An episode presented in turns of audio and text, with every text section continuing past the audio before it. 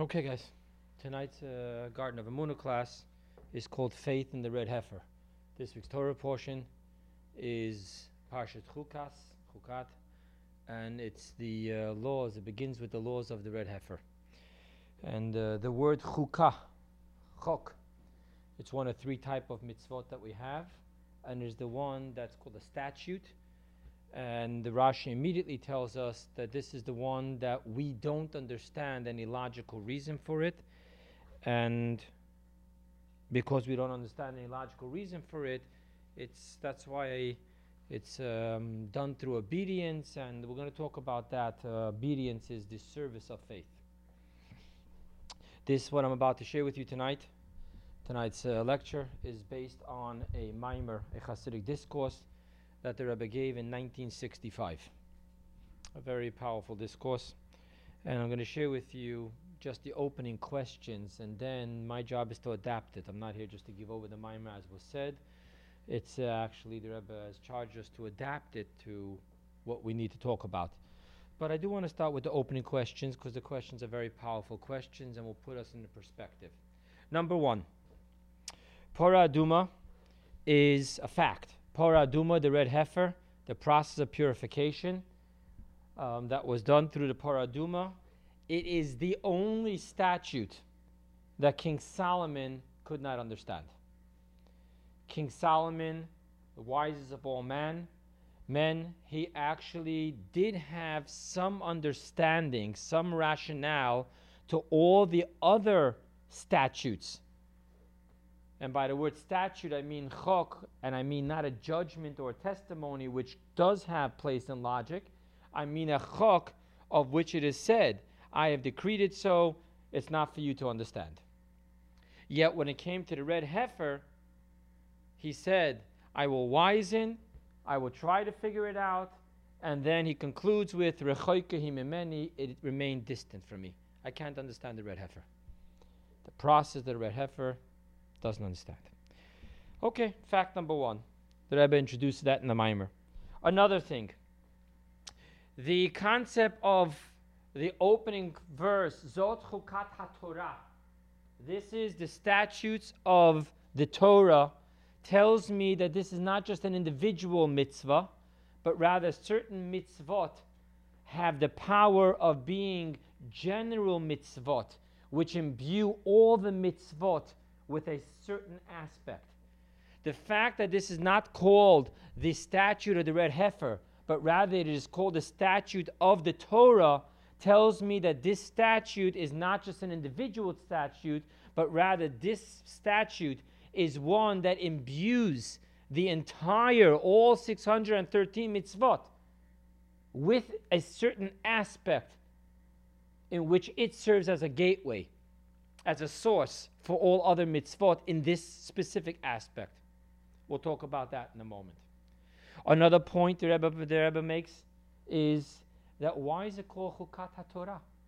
It should have been called Chukat HaMitzvot. Torah refers to the study of Torah. Chukat is a statute. It's one of the six hundred thirteen commandments. It should have said Zot Chukat HaMitzvot. It shouldn't have said Zot Chukat HaTorah. It gets even deeper than that. Torah is the embodiment of wisdom. Chachmat Hashem, the wisdom of God. While mitzvot is the embodiment of ratzon Hashem, the will of God. Two different things. Especially when we're talking about statutes.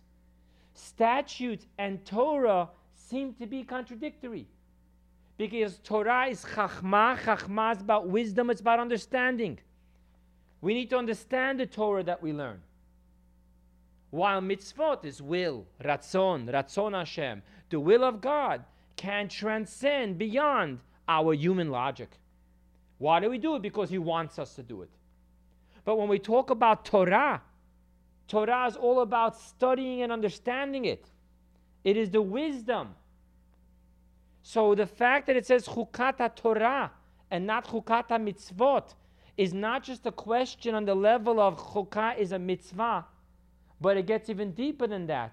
Because by definition, Chukah, which is a statute, which is beyond rationale and logic that humans can comprehend, is contradictory to everything that Torah stands for, because the whole point of Torah is to study it and understand it.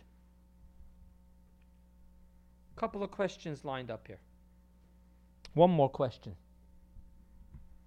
And then we'll get into the Garden of Amuna aspect, the Emuna aspect of tonight's class lecture. Chassidus does give insight to the red heifer. And not only does it give insight to the red heifer as an individual mitzvah, it actually gives insight into why it's the Chukat HaTorah. It's a general dynamic mitzvah, which is a gateway and imbues all of Torah and mitzvot with a very fundamental power which comes through the red heifer. What is that? The secret of the red heifer, the way it's taught in the mystical teachings, is that it has to do with fire and water. When you read a portion of the red heifer, you'll see that the major service is divided into two. Number one, the entire red heifer is burnt. It's turned into ashes. After it's slaughtered, it is completely burned in its entirety. So that's fire, the concept of fire. And then it says that you will place these ashes, mayim chayim el keli, in living waters in a vessel. So what is the concept of the red heifer, according to the secrets of Kabbalah, the way it's taught in Chassidut, is Esh Umayim, fire and water. Those of you who know, Agam made a beautiful piece in Tel Aviv, also called Esh Umayim, because it's an artist, it's a very beautiful concept. Two opposites, Esh Umayim, fire and water. What makes it so beautiful in the world of Chassidus is that Esh and Mayim represent the two fundamental directions in our relationship and service with God. Fire, no matter how you hold a candle, the flame will always point upwards. The flame actually, if you watch carefully, the wick jumps off the wick, comes back, jumps off the wick, comes back. If you watch carefully, the connection, it's always jumping up. This is called, in Chassidut, Ratsui. Ratsui is the concept of yearning. It's the concept of ebb, to ebb away, to leave the embodiment and go back up. Water has the exact opposite property. Water will always seep downwards. As you know, water will always seep downwards until it hits the bedrock on the, under the earth, and then it goes back up. But water by nature is always down. Ma mayim yordim mimakam gavo'a el makom narmuch. Water is always going down. That is the opposite, the flow, ebb and flow, yearning upwards, returning downwards. That basically is the entire service of Torah and mitzvot. The ebb and flow between creation's relationship with Creator. That's why everything in life has to do with those two dynamics. The breathing, in, out. Everything is always the same way. You need to give off, and then you need to rejuvenate. That's what it is, ebb and flow. You have a passion, a yearning to want to be one with God, and that needs to lead you into returning into behaviors according to the will of God. Again, the flow of love, returning to service. Ratsui veshuv, ebb and flow. Esh umayim. Now the question here is that I started off by telling you that even King Solomon couldn't understand. And this is the ultimate chok, the ultimate statute, the ultimate that mitzvah which goes beyond all rationale. And that is not just an individual chok, but it is the general chok, statute, which empowers and imbues all mitzvot with the dynamic of chok, transcendence beyond human logic. And then I just told you that Chassidus explains it. Make up your mind. Is it beyond rationale, or do we now understand it? Ebb and flow, fire and water. Okay? The balance. Okay. Let's now talk about the Garden of Amuna part of it. For the Garden of Amuna part of it, I want to introduce to you a new translation which the Alter Rebbe, the founder of Chabad Lubavitch, gives into the inside of the word Chok. The word Chok means Chakika, engraving, Chakuk. There are three different levels of letters in the Torah. There is written letters, as the Sefer Torah that you see comes out of the Ark every single week. It has ink on parchment, Otiot Ktiva, written letters.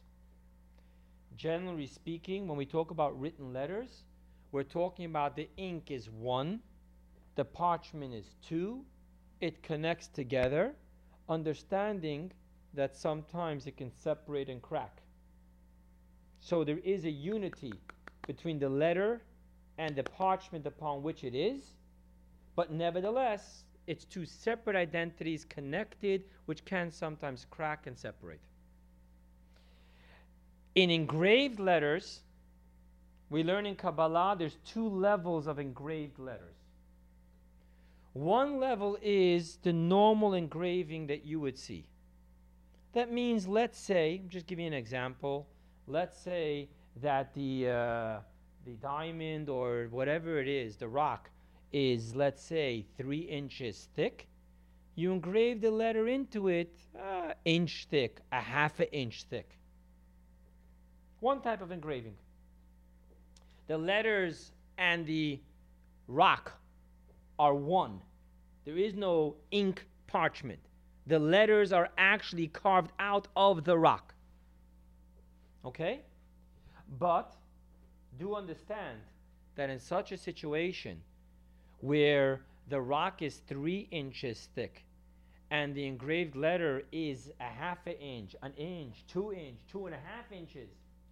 But the mere fact that it's not through and through with the rock, someone can come and pour in ink, cement, and take away the engraved letter. The ultimate engraved letter, according to the teachings of Kabbalah, is the engraved letters the way they were in the two tablets, the two Luchot Tabrit that Moshe Rabbeinu brought down.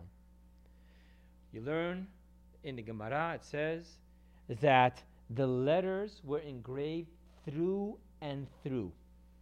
So much so that if you know your Hebrew alphabet, that creates a big problem. Why does that create a big problem?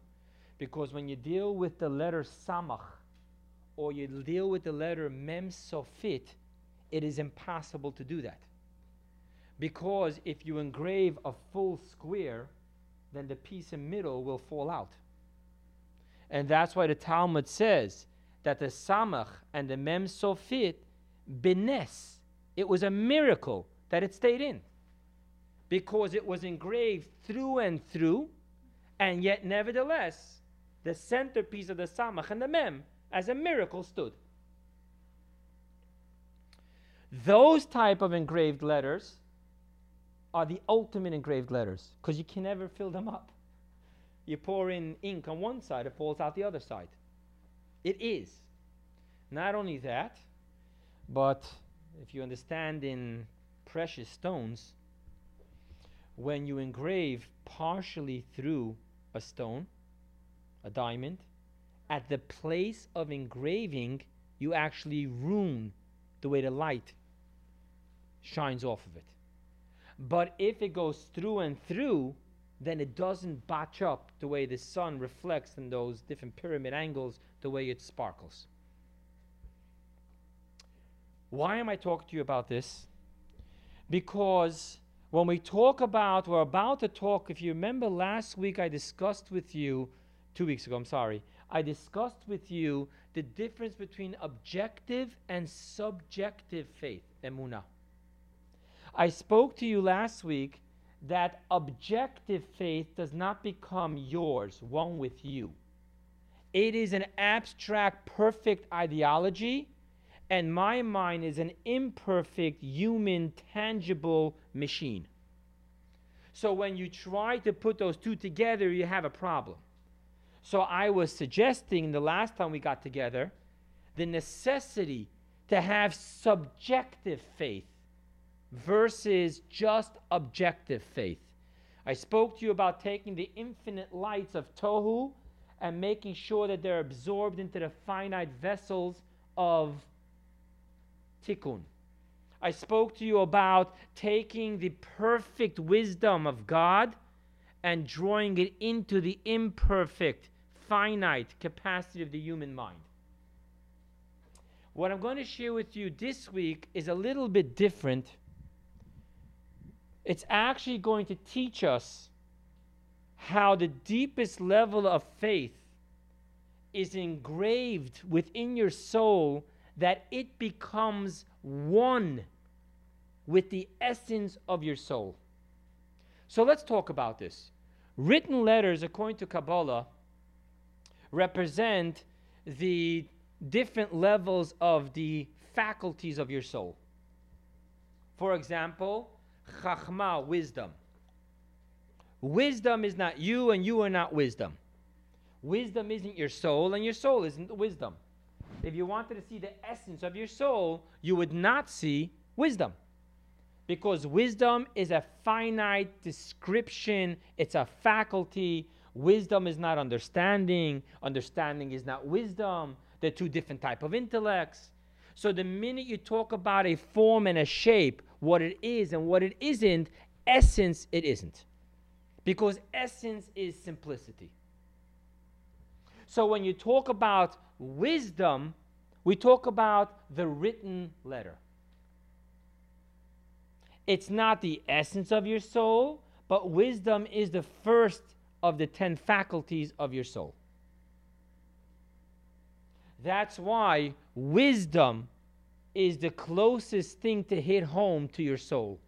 In Kabbalah, for example, Chachmah, wisdom, is seeing. Bina, understanding, is hearing. And there's the famous saying, Eine domeh re'iyah lishmiah. Hearing something and seeing something is very different. When you see something, it hits home. It becomes unquestionable. When you hear something, even from someone that you ultimately trust, but you heard it. That is why the Talmud says a witness cannot be a judge, because the judge needs to be able to separate himself from both sides to equally hear both sides. Once you saw something, it's not within your capacity to separate yourself from it. So seeing, Chachmah, is not something totally separated, but it's like the written letter. It's like ink on parchment. We're going to have the questions at the end. I, I do have a question and answer. Right now I just want a monologue, okay? At the end I'll be here to answer questions. Going back to our conversation here, the exploration of what we're doing here is, is understanding that when you deal with all the other levels of the Torah, which is Chachmah, ultimately speaking, the learning of it is not one with you to the point where it is the essence of you and your essence has become completely one with it. There will remain you and what you understand. It isn't one and the same. Aha, I understand it, it is me. For example, the famous saying, they, they say it about Aristotle because of a story that happened, and he asked, does a mathematician become a triangle just because he studies and understands angles? There's wisdom and there's you. Wisdom is very close with you. Perception really defines you, but it isn't you. When you talk about engraved letters, here we have two different types of engraved letters. The engraved letters which are partially engraved, they're not through and through, and there's the letters that are engraved through and through. When we talk about Zot Chukat HaTorah, what we need to introduce here is that the relationship between a Jew and faith needs to be, and by definition is, where it becomes one and inseparable from the essence of your soul. Famous teaching, came the prophet Habakkuk, and he put all six hundred thirteen mitzvot on one foundation. And what is that one foundation? Faith. Now I want to stop here for a moment and talk about faith in as an action, not as a noun, a verb, an action verb. What is faith as an action verb? When I talk about the service of God, not the question, do I have faith or don't I have faith, but rather the action of faith. Let's talk about this practically. I can do a mitzvah driven by faith, or I can do a mitzvah driven by another reason. Love, my love for God, my fear of God, my understanding of God, my appreciation of my understanding what God is doing with this mitzvah, how this mitzvah makes me a better person. There are so many different forces which can drive us to do a mitzvah. I can do it because of the logic, I can do it because of the love, I can do it because of the fear, but then I can do it with faith. What does that mean? Talk to me English. What does it mean that I am doing a mitzvah with faith? What it will mean in simple language is that I am doing a mitzvah with obedience, with kabbalat ol. I am doing this mitzvah as accepting a yoke. This is what God said, and I have no choice. It's not about whether I understand or don't understand. It's not about whether I agree or I disagree. It's not about whether I feel or I don't feel. You will remember that in our high holiday prayers, we keep on saying the words of Avinu Malkeinu, Father King, Im Kabanim, Im Ka'avadim. If we are like sons or we are like servants. Why are we introducing a king if we have the father relationship? Why am I introducing a servant if I have the son relationship? And the answer is because when we talk about king subject, king servant, master servant relationship, we are talking about obedience. Now there is something that obedience offers us that even the beautiful romantic father-son relationship, parent-child relationship will not offer us. And that is what makes this mitzvah that even King Solomon could not understand, the ultimate mitzvah, not only the ultimate mitzvah of mitzvot, but the ultimate mitzvah even of Torah, as Torah is wisdom. Chachmat Torah. Zot Chukat HaTorah. Because of what it offers us that nothing else can offer us. Because if you understand and you appreciate, then it is something in addition to you. It is not one with you. It is because you understand it, because you appreciate it, because you love it, because you're afraid of it, whatever it may be. At best, you're reaching the written letter. And even when it comes to other chukim, even when it comes to other statutes that we do not understand, ones that are used in Rashi for examples, you have the Eglah Rufa, we have the Shatnez, the wool and the linen. There are many mitzvot that fit into the category of chukim. But the mere fact that King Solomon understood those tells me that they are statutes that relate to logic. We just don't understand them, but they relate to logic. logic. The fact that even King Solomon could not understand the statute of red heifer tells me that this is a statute that does not even relate to logic. To the point where God tells Moses, to you I will explain this, and the Medrash says that when Moses learned the laws of impurity, he asked God, but how will these people ever become pure? God remained silent. It says, Nechmeru Ponov. His face became darkened. He said, oh my God, there's a situation, a point of no return. Only when God started this week's Torah portion, God said, this will be the answer to the question you asked me before. This will be their purification. And it was given to Moses as a final gift to understand it, because it is beyond logic. It does not relate to logic. And therefore, even King Solomon couldn't grapple with it. He couldn't grasp it. Because other chukim transcend logic, but they are related to logic. This one transcends logic and has no relationship to logic. So within engraved letters itself, it is an engraved letter through and through, which does not create a vessel allowing me to fill it with any form of logic. I cannot touch this from any direction. The human gift of intellect cannot connect with this mitzvah.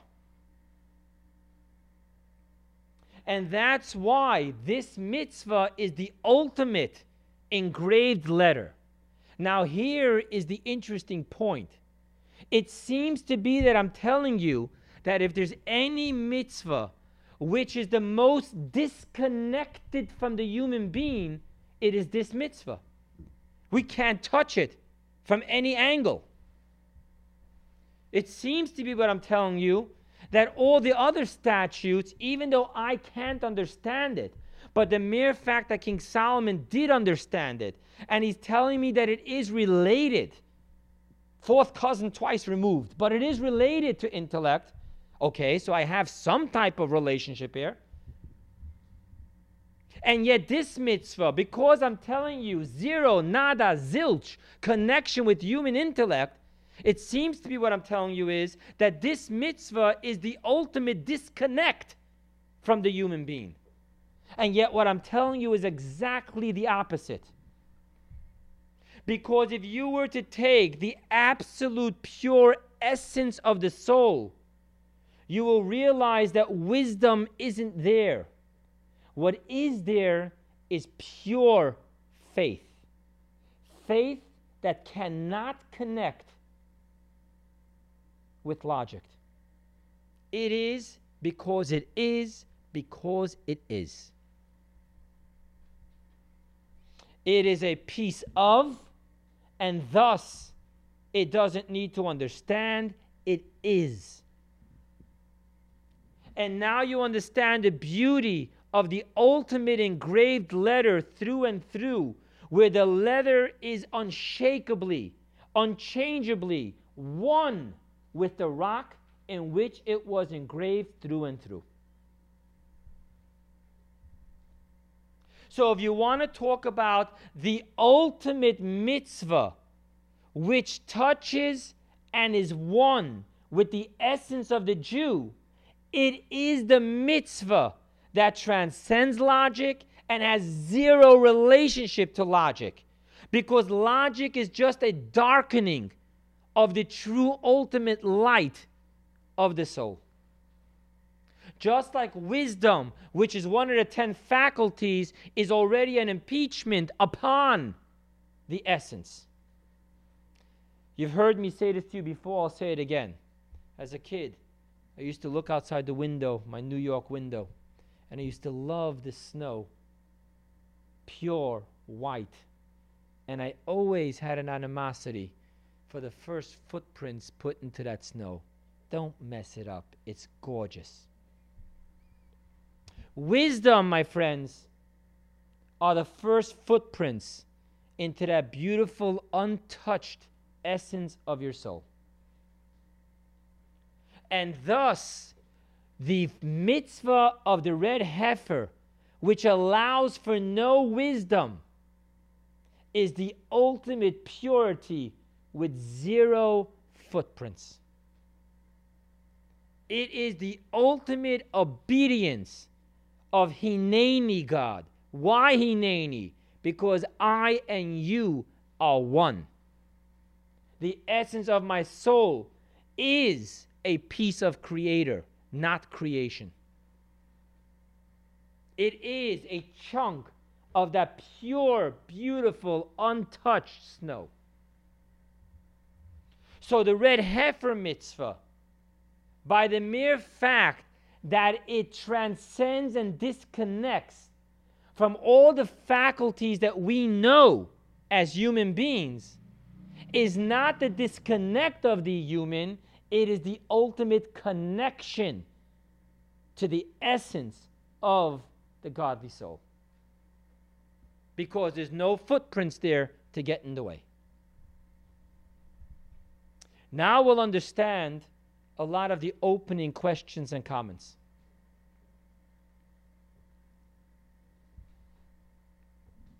Why does it say Zot Chukat HaTorah and not Zot Chukat HaMitzvot? Why it is the ultimate statute of all mitzvot, and why this is the statute that imbues all other mitzvot with this fundamental power, we understand. Because every other mitzvah, including the other statutes that don't make sense to us, but there is footprints. King Solomon's wisdom did understand it. It is a fourth cousin twice removed to wisdom, even though it transcends your logic and my logic. So why this is the ultimate mitzvah, why it should be called Chukat HaMitzvot, I understand. Because this has what no other mitzvah has. It's the absolute, untouched, pure white snow, the essence of our soul, the absolute obedience of the oneness between my soul and God, for my soul is ultimately a piece of God. But why is it called Zot Chukat HaTorah? Torah's wisdom. How can it be Chukat HaTorah? That's a dichotomy right there. Either Chukah or Torah. Aha. Because when we can appreciate that the ultimate oneness of the soul is faith, defined as obedience. I don't understand. I just absolutely believe and I will do. Because this is the ultimate oneness of the essence of the soul, therefore it permeates all the faculties of the soul, including wisdom. Because if wisdom is a faculty that comes from the essence of the soul, and the essence of the soul is obedience, then obedience can even permeate wisdom. It is even the underlying essence of wisdom.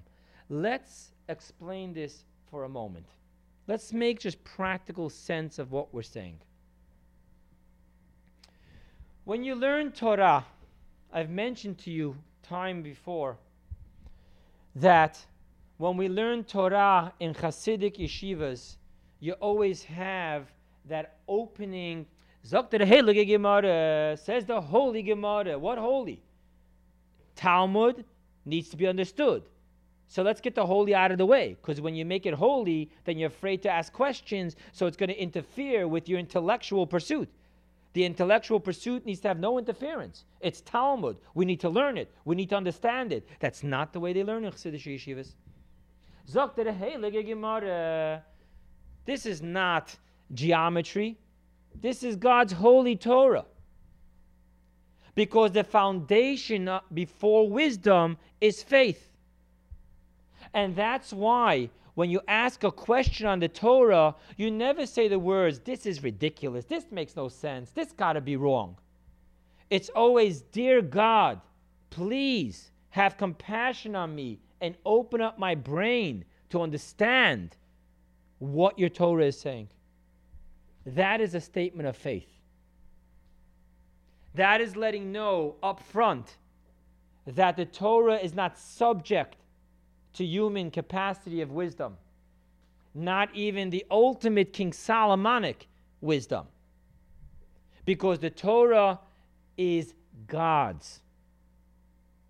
So even in approaching, understanding, and studying, I first say na'aseh and then nishma. Na'aseh and nishma in the world of Chabad doesn't just mean I will do the mitzvot and then I'll understand the reason. No. Na'aseh v'nishma means that even when I open up the Talmud, I'll first declare that my study is based upon na'aseh, obedience, acceptance, faith. Now that I understand that every word on this page is absolute, now let me apply my brain of relativity. And how can you do that? It's a dichotomy. Either it's wisdom or it's faith. And the answer is, when you realize that the essence of your soul is faith and obedience, then you realize that every faculty that comes from the soul, starting with wisdom, is built upon, imbued with, the essence of the soul, which is obedience. So while you think, aha, I understand it, I'm finally becoming one with it. Uh-uh. You became one with it before you understood it. Understanding it could, God forbid, be putting footprints into the snow. Unless your understanding is imbued with na'aseh v'nishma, faith, understanding. Thus we say, Zot Chukat HaTorah. Because once you realize that the ultimate engraving into the soul, which is the essence of the soul, one part and parcel of the soul, is not wisdom. That's a darkened spot. That's a footstep.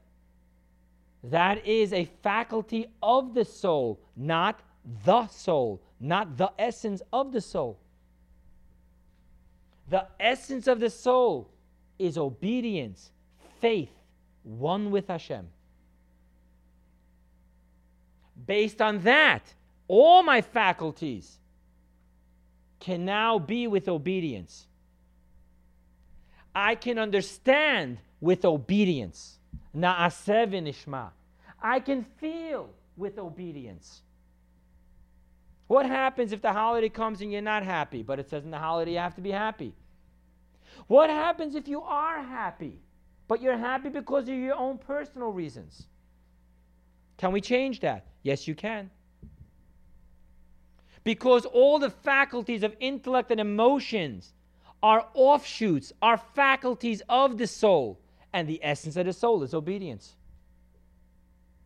Thus, obedience permeates and is the lifeline of my wisdom, understanding, knowledge, love, fear, compassion, and the rest of the emotions.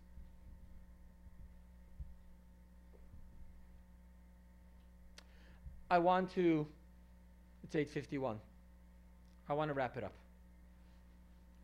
Because if you're paying attention to what I'm saying in relationship to what we spoke about the last time we met, you will notice that I'm contradicting everything I said last time. Last time I suggested to you that objective faith is not real to a subjective human being. I suggested last week, last time we met, that absolute faith to a product of relativity won't work. It'll work when we're sitting here beautifully with nothing to worry about, sitting at a shiur. It won't work when you open up your mail and there's a bill that you don't know how you're going to pay. So last time we met, I was pushing for Make the objective subjective. Make the infinite finite. Absorb it. I don't take back what I said. Because then I was dealing with your faculties. I was dealing with the outer layer of the human being. Today, as we enter into Parshat Chukat,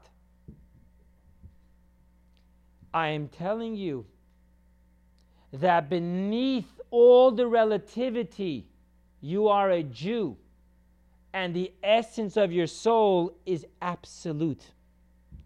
And because everything you have comes from that absolute, so within your relativity is absolute. And that's why Zot Chukat HaTorah, even the relativity of wisdom, has within it the lifeline of absolute obedience and faith.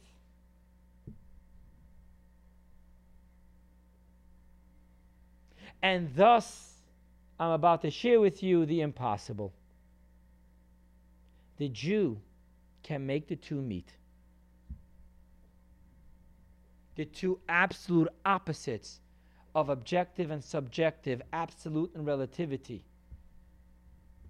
Because that's what God made us to be. The essence of our soul is absolute obedience, and from there comes forth ten faculties of relativity. Each one with its own finite definition and form, and proper place to use, and improper place to use. There's a time for wisdom, a time for understanding, a time for kindness, a time for strictness, a time for love, a time for fear. When you meet someone who laughs in a sad situation, you're talking about immaturity. That's relative. There's a time for this, a time for that. That means relative. But within all relativity exists the essence from which everything comes, which is absolute, which is obedience. And that's why you can obediently do with joy what you don't understand, what is against your very nature. How can you obediently do something that's against your nature, that you absolutely don't enjoy, and you're doing it with joy? Because the essence of your nature is absolute obedience, faith, one with Hashem.